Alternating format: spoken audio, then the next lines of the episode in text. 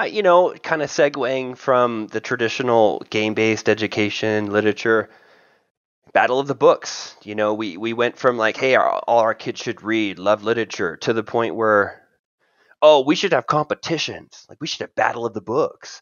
Now we should compete. Like, the kids that love reading, we should give them a place for them to like have a platform to compete. And I thought, well, yeah, here's our scholar gamer piece we have kids that are good at gaming and now need to do something with it beyond their traditional ability to just do it.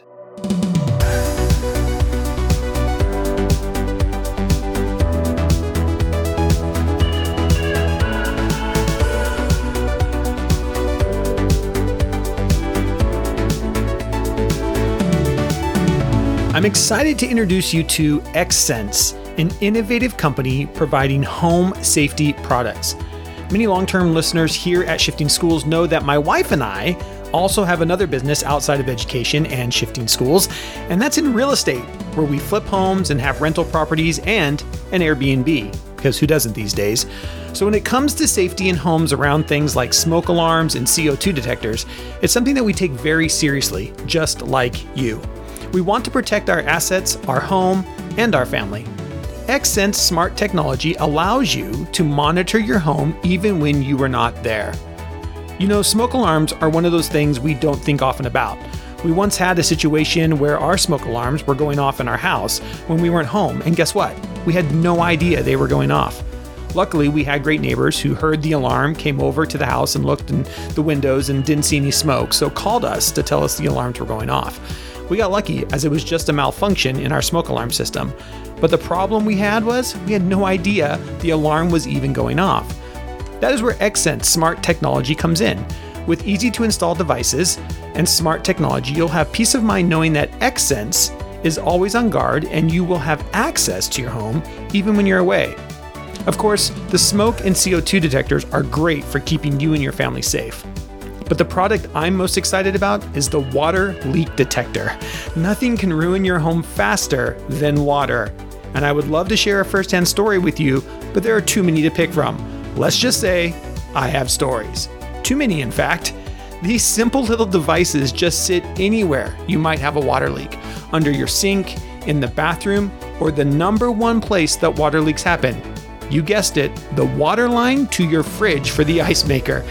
Get the peace of mind that if nobody is home and you do have a leak, you'll be notified instantly and can take action to turn it off before it ruins your house. Here's a pro tip for you. Anytime we have someone watching our cats when we're on vacation, we always show them, remind them, and have labeled the water shut off to the house. I hope you've done the same. XSense allows you to make simple little upgrades to your home this summer to make it safer for you, your family, and protect your biggest asset, your home. You are going to want to check out XSense during July and during Amazon Prime Day when they will be offering big discounts on their products.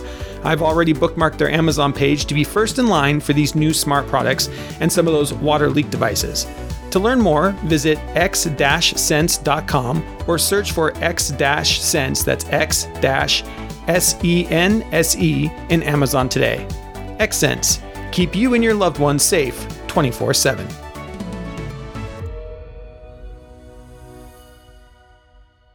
All right, welcome back to the Shifting Schools podcast. I'm so excited to continue with our mini series here on esports and what uh, belo- what started as a mini series of four to five episodes has gotten larger and larger thanks to people like Dr. Harvey who when we reach out and say hey would you like to come on and talk about esports in your classroom and in your school uh, everybody has stepped up and said absolutely let's have a conversation so Dr. Harvey thank you uh, for being here on the podcast today I want to get our conversation started with uh, over on your blog you share the steps by step process you use for taking a game, Final Fantasy VII, and using it as a text in your eighth grade class.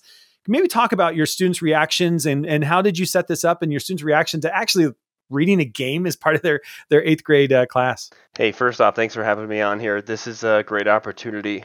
Um, you know, since we're talking about gaming today and you know, there's going to be a lot of what, what do you mean you use that or how do you use that? I think the first thing is to keep an open mind, you know, about how we bring games into the classroom and what does that mean for literacy and large and education. But um, it's really centered around what students are looking for.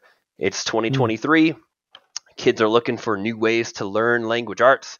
And, you know, if Shakespeare was around today, he'd probably be using video games and VR and augmented reality to display some of these great ideas. And so, um, with that being said, you know, Final Fantasy or any of these great AAA title games are right up there with the best books being created. And so, I love that. Yeah, I tried to bring back some timeless universal themes by bringing in games, you know, and I, understand I understand iambic pentameter and Shakespeare and Romeo and Juliet are great, but there are other ways to get across these literacy concepts to kids who, you know, to be honest, are not looking to be measuring the meter and rhyme scheme of, you know, your average five act play.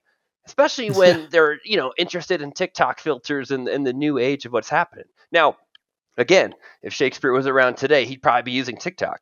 Um, but that's for another discussion for another, you know, guest. We're talking about games today, and you know, bringing in the popular games of the now is what's going to get kids to build a relationship with reading and learning and listening and speaking and writing. And so, um, back when I was working in my graduate degree, you know, we're always trying to figure out how to get kids to read. I thought, well, yeah. how do we how do we build a relationship with with narratives? Like, oh, we got to get kids to enjoy the experience. And what better experience than having the agency of playing the story? And so that's where gaming came in. I thought, well, there's mm. plenty of games that have the narrative pieces in it that we actually get to control.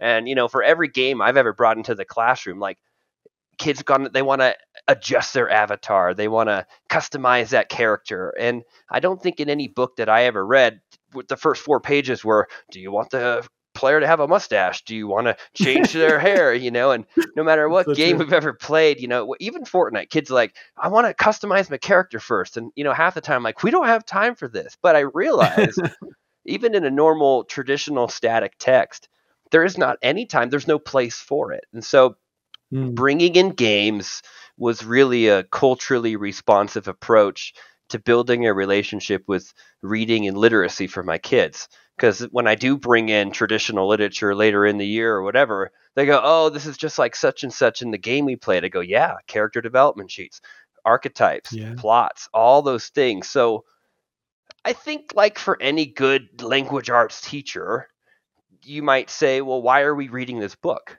Why are we playing mm. this game? Why are we?" Right watching this movie. And it's not just because the actors are good or the CGI is great or, oh, it's such a great author. It's because the content of the novel or that movie or in that game is relative to the curriculum that we're learning about. So in Final Fantasy VII, we're talking about sustainability, we're talking about politics, we're talking about the hero's journey. And mm through that experience, I get to teach a lot of the things that might last five weeks in a traditional um, novel unit. I love that. And um, uh, you know, one of the things that we keep touching on throughout this mini series is really what we're doing here is inviting student culture into our classrooms.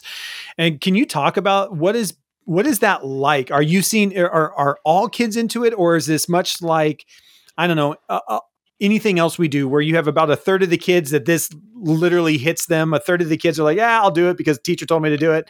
And the third of kids it doesn't matter this isn't their thing they'd rather be doing something else. Or are you finding that when we invite something that is this i would almost say ingrained in a generation around playing games whether it's that exact game i mean these kids have been playing games on phones or on consoles their entire life. Are you seeing more engagement from your kids around or when you when you bring in the, these kind of um, esports games or these games into your into your ELA classroom? Yeah, absolutely. I, I think that it's a little easier of a sell to include mm. something with its popularity. I would argue yeah. it's harder to fight your kids to introduce a novel, a traditional novel. You come in, you go, "Hey, what are these books doing on the table?" And they're like, "Oh, wait, whoa, whoa, whoa, whoa, are we gonna be?" And I'm like, "Yeah, we're reading this book for the next five. you know, they're like, "Oh man." Now, most kids can read pretty decent or and I would say that the the level of literacy when it comes to gaming varies. We all might be familiar with games. Sure. Um, but I try and choose games that are easy to play, um, but you get a lot out Mm. of it. And I think a lot of us have to figure that out with books too. So I do think it's a it's a selling point, right? Like, uh, how much do we have to fight to get our kids to learn? Um, how hard is it to make our kids enjoy our vegetables, right? And so I try and think games are the are the sneaky way of getting the vegetables in. Now, traditionally, I think it's very difficult to try and sell a kid. And I'm not saying it's hard to sell kids on books. I'm just saying, like, when you're comparing it to games, the buy-in is Right. much higher, right? And I, you know, that was my traditional background. Was I went to college? You took classes on, um, you know, books for young adults, and we we took classes where it was supposed to teach us grammar and you know Right. I, I now wonder when you're going to the college of education why you don't take a coding for educators class why you don't have a video games for young adult literature class like there are things we're kind of missing that Yeah. are supposed to be preparing us for the generation of the now um, you know the average age of a teacher in this country is 42 the average age of a Mm. gamer is 35 so we're reaching this intersection point where you would say, oh, yeah, like everybody knows how to game. Everybody understands some of those basics. And we're not talking about Tetris anymore, which, by the way, a great movie is going to be coming out about that soon. But we're definitely trying to figure out how do we get our kids to build a relationship with literacy. And yes, I, I think it's hard to sell kids on anything, but that's what a good educator does. They're able to um, zest up something and deconstruct it in a way that students find a lot of um, worth to. And I think sometimes, Mm. you know, we get to that point in a book and you, you get everybody reading, it's whole group reading, everyone has their book, and it's week two or three, and they're like, they're actually reading and they're into it. And you're like, yes, like, see, if you just gave it a little bit of time and a good, yeah, that's right. yeah, good teacher's like, Yeah, ah, yeah. gotcha, I got you, I know I knew you'd like this. And for a game, you know, I really don't have to try that hard. I think I've taught I think I've taught about 13 video games as novels and okay. treated it like this whole unit with all these things, essays, research, whatever. Um, and it's less of a fight. And that's great. Yeah, I, I'm not, I'm not, I'm not, It's yeah. less of a fight. I, I don't ever, you know, there are struggles. Um, I always tell my kids if I wanted to, you know, pull teeth, I would have been a dentist. Um, so I, I think sometimes you turn on the game, just like sometimes it's easy to play a movie. And, you know, a film Yeah. as literature class is great. You know, the teacher goes, let's pause it real quick. And everyone's like, no, no, no. And I'm like, I know this is just like the end of a chapter in a book. We're going to stop right here and let's let's talk about a few things because I Mm. never met any author of a book who went, and for chapter seven, here are the questions I wrote to ask your class. Like they no, they wrote the book, and it's the teacher's job to come up with these questions, these assignments. See, no one ever made a video game and said, now that you're done with with with level seven, ask your class the following things. And you know what? Steven Mm. Spielberg didn't go, and here are my questions that go with this movie. It's so it's like we have to find as a teacher, uh, you know, like where these wh- where our part comes into it. And I think for games, it's a I think it's tricky for teachers. They go, "Well, I wasn't trained on on to on to call a timeout here," and and I argue though right away, just saying, "Yes, you were." This is a literary medium, just like anything else, and you are already trained to do and make and design things that go with this. Like you're a chef, you've used ingredients before. You, you know, if you don't know how to cut an onion, you'll you'll be all right here. Like so, here's some tips. I love that. And just to remind everyone, we will put a link to the step by step process uh, that Dr. Harvey used uh, with fi- uh, Final Fantasy VII uh, over there on his blog. You know, you have a ton of stuff, a ton of resources, and thank you for sharing all of those. Uh, and you have a portfolio of over a dozen pieces of research looking into esports and gaming. And we'll make sure to link to that in the show notes as well. But what does being a scholar gamer mean to you? And why do you think we need even more scholar gamers doing research in the future? What's that mean? I, you know, kind of segueing from the traditional game-based education literature, battle of the books. You know, we we went from like, hey, our, all our kids should read, love literature, to the point where, oh, we should have competitions. Like we should have battle of the Mhm. books. Now we should compete. Like the kids that love reading, we should give them a place for them to like have a platform to compete. And I thought, well, yeah, here's our scholar gamer piece. We have kids that are good at gaming and now need to do something with it beyond their traditional ability to just do it. Um, right. And I think that's tricky. I think a lot of I I think a lot of educators want to know what's next for that kiddo that's really good at something. And so there's a lot of skills embedded naturally into gaming. And you know, the the trendy word is to call them scholar gamers, people who are doing more with the game than just having fun. And you know, right. just as much as you might say for the person who's an avid reader, who what are we doing with it now? It looks like you're you're reading a lot, right? But what are you what are you doing with it? What are you doing with all this knowledge that you're you're getting? I call XP. Um, you know, like you're getting experience points in gaming. Uh, John Dewey right. would call it experiential learning, right? And I really think they're the same thing. I think if John Dewey was around today, he'd be like, "Oh, the XP is in gaming, right?" Just as much as yeah. the time reading a book is supposed to be equivocal to some type of thing or something we do with it summative, summatively or formatively or like something like what is mm. it? So the scholar gamer piece is saying, hey, let's honor the experience, the XP in this gaming, and let's make it mean something. What are they going to do with it? Is it STEM to STEAM? Mm. Are they creating stuff? Are they making content? They're not just consumers of the medium, they are now being content creators of the medium. They are using it to make stuff. They are not just watching and playing, they are now doing and designing. And I think that's a really fun agency based approach to what we call scholar gaming is that we're not just enjoying this, like we're actually benefiting from it. Hmm. I like that. And I like this idea that there you're building these skills. What are you going to do with these skills? You know in playing playing games or going through being a scholar gamer you you are building skills much like you said. I love that analogy right? When we read books we're we're gaining knowledge and you can have all the knowledge but if you're not applying it in some way if you're not taking that knowledge and doing something with it I would you could you even consider yourself a knowledgeable person? You know, I think that's such a great. I really like that. I think that's such a great. I just yeah, a great way to be thinking. We in the back in the day, like let's say a hundred hundreds of years ago, we would make fun of someone who go, all they do is just read. They don't they don't go outside. Yeah, so they don't do anything. Like we would just as much as the, the stereotypical like all you do is game, man. All you do is you just yeah. game. Like all you do is just watch games and play games. We would say, well, what are you doing with it? And so yeah. I think now we wouldn't say that about someone who reads books because maybe that are you know that that isn't maybe as as popular, but we would certainly still think the same as to someone who just goes into the room or goes to a park to read, we go, well, I want to know what you're thinking. What are you doing with it? And it would be very yeah. valuable, right? We go, wow, I'd love to actually ask you some questions and, and make some content. Yeah. And and the same thing is happening for kiddos gaming, except I think it's marginalized. I think, and I'll, I'll say an unpopular opinion here. I think video games are the best babysitter for parents at times. They buy this thing and then it takes care of their kid at times.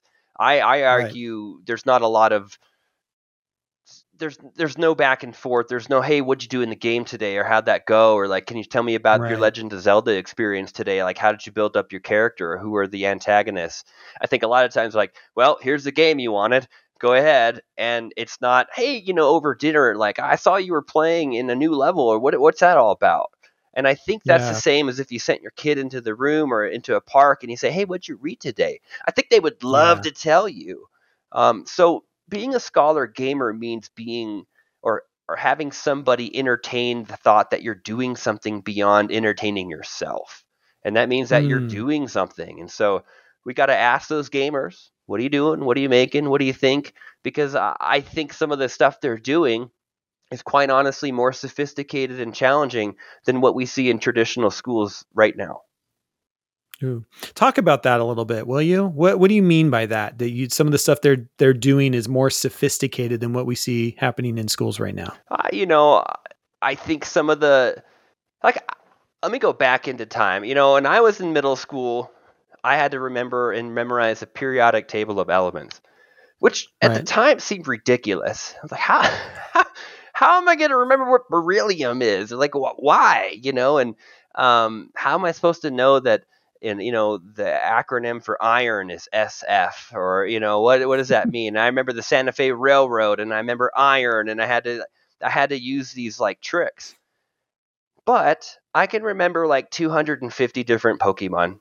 And I can remember what's a water, what's a fire, what's an earth. I know their weakness. I know their HP level. I know their special ability. I am like, how did I learn this stuff? Oh, that mm. one's rare. That's the Team Rocket. That's the holographic. That one has. And I'm like, if I would have just learned the elements, and I think like games have this way of doing things to teach us without us not even realizing it. And so mm. I don't know how many games have really tapped into this. There's this, you know, argument between what's game-based learning and what's edutainment. And there is a big difference, right? right? One is like you don't realize there's onions in it. And the other is like, right. yeah, that's onions. Um, no, sorry to the, to the listeners who like onions. I happen to not. And so I use that analogy a lot. But the re- the reality is um, games can teach us these sophisticated things by just experience. And, you mm-hmm. know, I happen to really like Pokemon. I don't even remember how to play the game with cards, but I remember the culture of Pokemon. Mm-hmm. And there's many other things like that. That's just a card-based game. Now, when we're talking right. about let's just say Skyrim, a very popular open world game. You know, there are thousands of stories that you can read in Skyrim that amount to hundreds of thousands of pages worth of just oh, I'm going to go into this virtual world. Back then, we wouldn't call it the metaverse, but you know, you could be in the world of Skyrim, go into a world, open up a book, read a book in a virtual world, and you'd catch your kid, you know, like, what are you doing in there? And you're like, I'm just reading. You're like, you're playing the game. You're like, no, no, no, I'm reading in the game. You're like, oh, this is pretty okay. So and they're you know classic stories. So that's just like a, a tangential thing there, but you know, I go back to James Gee. He, you know, a popular guy in the field of game-based learning and literacy, and I remember him talking about this game that I never played, uh, Civilization, very popular mm. game. Mm. Um, hundreds and hundreds and hundreds of commands. You know, quite quite complicated, and you know, it takes a little bit of effort to get it going but once you do you, you start to feel like you have the ability to to get into it and such is the same for anything and i think you need a little bit of knowledge to get chemistry going but it's hard sure. to initially develop that fundamental set of skills that make you go all right bring on more test tubes and chemicals now i'm ready triple beam you right. know balance pipettes get the bunsen burners let's go you know and without that language at first it's hard to really get it going. So I say in mm-hmm. games, which are like so complex in the fact that there are hundreds and hundreds and hundreds of people making any one single game. Games make more than the movie industry, they make more than the book industry, and they take teams of people who might honestly make a Pearson or McGraw textbook look like child's play to make this one 70 hour experience happen. So you know, what happens to the person who plays it? I think a lot, you know, psychologically is changing in their brain as a result of them participating in that experience um, hmm. willingly. You know, they're they're going into this challenge being defeated, coming back into it wanting to try again. Um, and I think about these games that have recently been uh, so difficult, but yet people, I go, how do you want to play whatever game, but that. then you don't want to go to math? the next day. Right. I'm like, I'm like math seems a little bit easier than um, playing on extra hard mode on the, you know, but that's that's there's this phenomena there. So mm. when I talk about the sophistication of games, it's not just the medium itself, but it's the user, it's the UI, it's it's the it's the medium and the user, and they interact together so well. Sometimes it's like Velcro; they're just waiting to connect with each other, and they're hard to separate. Hmm. I like that. You know, it's very rare that uh, I get to talk to somebody who's an educator and also a gamer. Uh, you know, you uh, are a Rocket League national champion player. Congrats on that.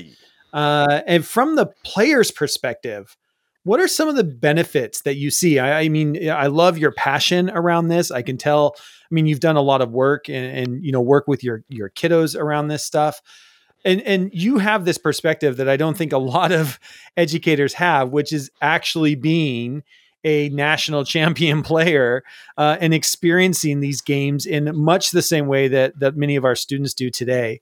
So, from your perspective, what are some of these? What are some of the benefits that you know of being a gamer yourself that you know have either helped you in your career have helped others maybe that you've played with in uh, their own paths and careers that you're able then to take when you're doing this stuff with your kids in your classroom? Oh, that's a great question. You know, it started off with, hey, you know, we had a gaming club and the kids kept playing mm. games, you know, with each other. One kid's like, "Don't when do we like get to play like another school?" And I was like, "Oh, that's a really good point." Like, so 4 years ago, I was like, "I guess we could like go to the other 27 middle schools in Albuquerque and ask if there's anyone else like us. And lo and behold, oh my gosh, it was like striking oil. Of course, there are other kids at other schools who would love to compete in a game against it. And like it just blew up right there.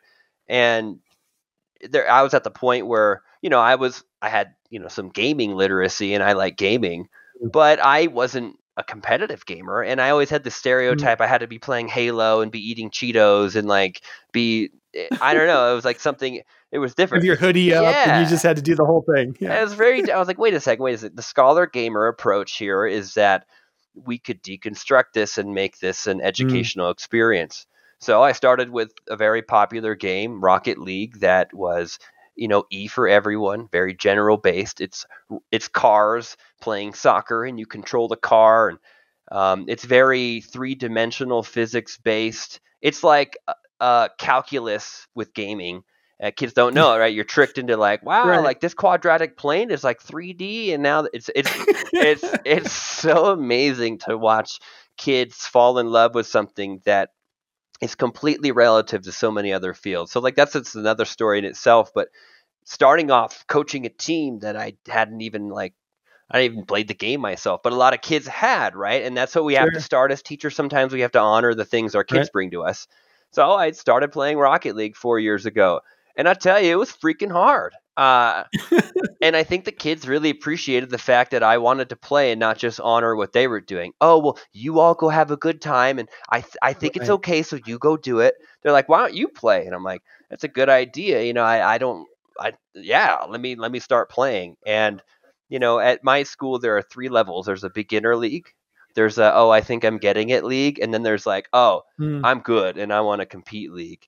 And so, you know, over the years I slowly was getting to be better and better. And, you know, at this point, I've put about 1,500 hours into Rocket League. I think when the game wow. kind of calculated that, that's about 45 or so days worth of playing, like in a game, like wow. 45 days of in a match. And, and over four years. So uh, right. I'm thinking of some famous 10,000 hour rule, not Malcolm Gladwell right. who made it popular, but just like the whole idea of that was you know, I'm far from actually becoming an expert, but in the league where other teachers and, and other educators are, are using this, I was able to compete myself and say, hey, I'm willing to put in the hours. You know, after I finished my PhD, I was like, all right, well, I got nothing to do. Let's grind in the game. I was so happy to step away from writing hundreds of pages a year and, and start putting it into, you know, the game and my kids appreciated right. that you know when they're asking how to do something i didn't send them to page 75 of some manual or some youtube video i was working with them eventually and then showing them and that is such an mm. empowering skill or feeling is to acquire something your kids are doing and then to be able yeah. to then show them eventually because at first i got to like see it as a learner I was flopping around like a fish on land at first, and it's such a good feeling to go back to that and go, I yeah. actually know what that was like. Versus like hmm. I'm just as clueless as you. You can actually, you know, show some growth. And back then it was cool because like your students could see that you were growing with them. Now they're like, man, you're good. Like, how do you do that? And there's no like, you don't understand. Like, I used to be horrible. Um, yeah. I put 45 days in. That's how I that's how I'm able to yeah, do that. go home and do 20 minutes of reading, please. Like yeah. a day. Like yeah. they'll go home and play NBA 2K for an hour and a half, and then I ask them, "Hey, did you do your math in so and so's class?" Go, no, like I can't believe they assign me math homework every day, and I go, "Your math teacher can't believe that you play NBA 2K for an hour and a half every day." Doesn't that seem a little off here? Like, yeah. So there is some relativity there. I think becoming a national champion was partaking in something that I was also honoring for my students. And I happen to love it. love it's that. not like I was Sure. doing something I didn't like, but I think that's where it starts. I didn't know that I'd like Rocket League, and I had to try Mm. it first. It wasn't like, man, I, you guys look like you're having so much fun. I wish I could. I totally had the ability to partake in it. It's just, Yeah. did I? So That's awesome. That's awesome. What are some of the other skills? You know, I, I know you said your so maybe talk a little bit about your your school. You said your school kind of has three separate. I don't know. You'd almost call them. What'd you call them? Three separate clubs, like beginners, kind of getting good, and then those ready to go out in competition. Yeah, How does that? Or is this at a middle school or middle school, high school combined? What does middle school. like? Like me and a couple other coaches designed this conference, the Western Regional Middle School Esports Conference, free conference for esports, California to New Mexico and up.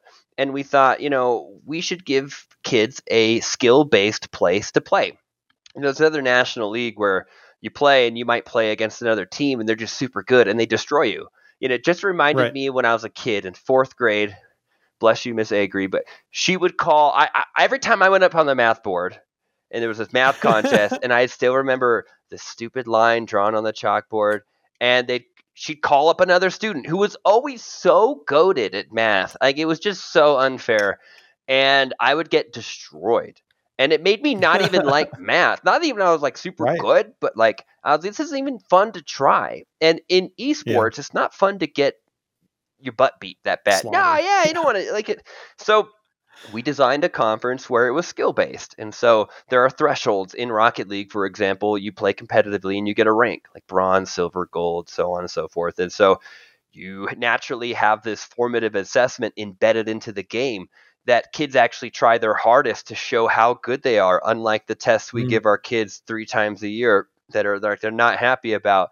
Kids can't wait to try their best to actually show in the game another phenomena really how much learning and growth they've shown and so You've done. Yeah. for sure we tried to make this something where the beginners got to play the beginners and it's really fun to watch beginners play beginners and there's a lot of natural i would say almost call it zeal you know you get to see this, this special this special level of competition where then you go to the highest level these kids have no ceiling their their the skill cap is unlimited and they get to put it all out there. And i think it's really appropriate that in school i know we don't always follow this model but grades are one thing but your ability is another. And if we put mm-hmm. students like with other students who at the same level of ability i think we'd see a much different outcome. Now mind you in my program let's say we have 15 kids a few ladies majority uh, male unfortunately it's not quite unique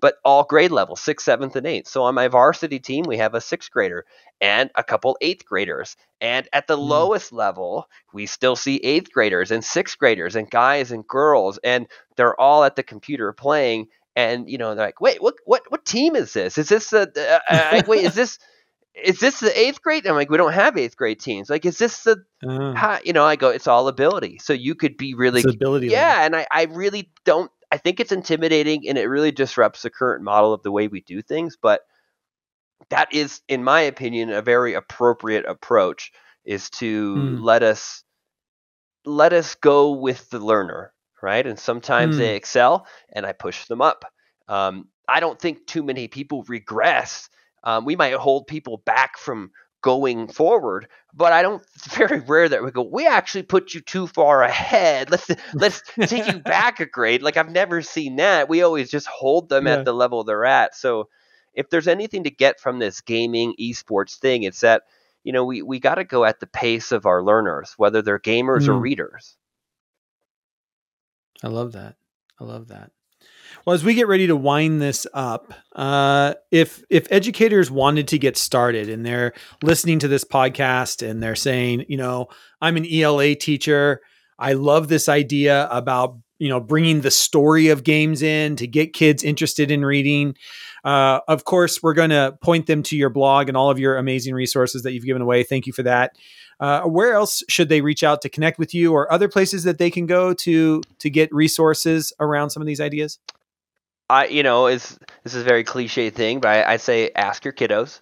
I say, Okay. you know, they're they're very good. Good start. Yeah, the good start. Um, you know, a lot of times you say, hey, you know, what games should we do in esports? They go Call of Duty, and I go, well, hold on, we can't do that. That's a little too graphic, but it's a good place to Yeah. start. Um, so I always say student first.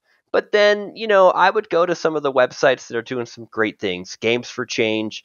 Um, they have a great conference. They're always doing things about the positivity and empathy centered around games. Good places like NASEF. Um, it's a network of gamers and scholars that are helping people bring esports and gaming together in education. And, you know, I would say just a good research through Google and YouTube will find some gems. I, you know, that's how it started a decade ago for me when I did, you know, this stuff for my master's was like, where where where's the content? And I know people are already kind of doing this, and it was fun to kind of find my own primary sources. I know everyone's always looking for them, but I also say, Yeah. with the handful of suggestions, go find some yourself and take ownership of that search instead of just taking what other people have to say for you. Yeah, I love that. And we uh, interviewed uh, uh, Gerald, uh, who's the CEO and founder of NASEF. So that's also oh, he's down the road so from me in. Santa Fe. Oh, there you go. Yeah. So that's it's also on this mini series as well. So yeah, we've got some some great things going on here. Well, uh, Dr. Harvey, thank you so much for joining us today. If people want to learn more about you, follow you, follow the work that you're doing with kids, where's the best place for them to to reach out and follow you? Well, I have a, a LinkedIn. You can find me at Miles Harvey. Um, you can also look up uh, milesoflearning.com as a website, and then my YouTube channel, uh, Miles Harvey, also has probably 300 videos. Um, lots of cool stuff you can look at. So those are three great places to start finding free stuff. And if you ever want the academic, the juicy, the dense things, you can go to Miles Harvey on Google Scholar and look up any of my 13 publications and two books. Ooh, well, thank you, sir.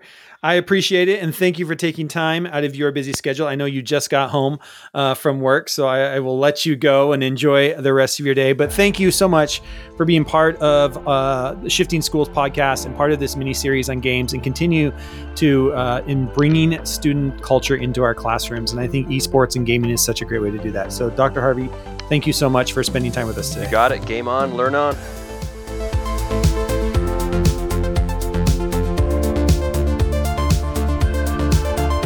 I want to spotlight a game changer.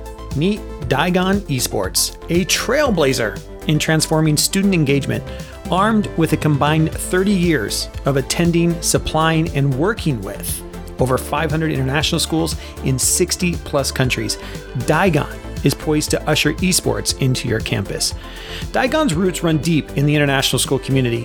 Founded by two former international school students and passionate gamers, Elia and Jonas, Daigon was born from firsthand experience. They partnered with the two former founders of an international school's activity management solution to supercharge their vision with decades of experience working with international schools. Stay tuned to hear more about Elliot's captivating journey in an upcoming episode of our esports miniseries. Daigon's mission is clear align with your students' passions and use it as a stepping stone to cultivate creativity, problem solving, global citizenship, collaboration, and communication. Critical 21st century skills championed by the World Economic Forum's Education 4.0 plan. An added cherry on top, boosting self esteem and providing an inclusive space for students to shine. Safety and structure are Daigon's key ingredients. They've tailored a competitive, educational, and entertaining approach within a closed, secure network exclusive to international schools. Think your school is ripe for an esports club? Daigon's Esports Gaming After School Club is a treasure trove of gaming activities promoting interactivity, non competitive play while imparting valuable life skills. Ready to go pro? Daigon's all in one platform simplifies esports league participation, student management, match scheduling, and game day participation. This comprehensive platform is committed to offering the best esports experience, continually expanding its reach in games, age groups, and leagues in regions. International school listeners, if you envision an esports program in your school, the path starts at Daigon. Visit DaigonEsports.com and book a free call to explore how Daigon can champion your esports venture. That's Daigon Esports, D A I G O N esports.com. We extend a hearty thank you to Daigon for sponsoring this esports mini series here at Shifting Schools. I also wanted to take a moment to remind you of our three month generative AI cohort. We have starting this August. Generative AI tools like ChatGPT are changing the educational landscape, and we know our listeners are eager to take their teaching practice to the next level. That's why you listen to podcasts to learn and be a better teacher. And that's why Trisha and I created the three month generative AI cohort. Now, here's, here's what you get from August to October for three months we're inviting you to embark on a transformative journey with our three month generative AI cohort. Immerse yourself in a world of AI powered education, unravel its wonders, and unleash its potential right in your classroom. We will be holding a monthly live webinar that will be tailored to your unique questions and needs, providing live interactions that support you and your learning journey. Each month, you'll receive a generative AI resource ready to implement in your teaching, pushing the boundaries of traditional methods and engaging students in the learning process while building skills they will need for the future of work. We will keep you updated with the latest news and development in the AI landscape, plus, share a curated list of new innovative AI tools to keep you at the forefront of educational technology. Our goal is to geek out on AI so you don't have to.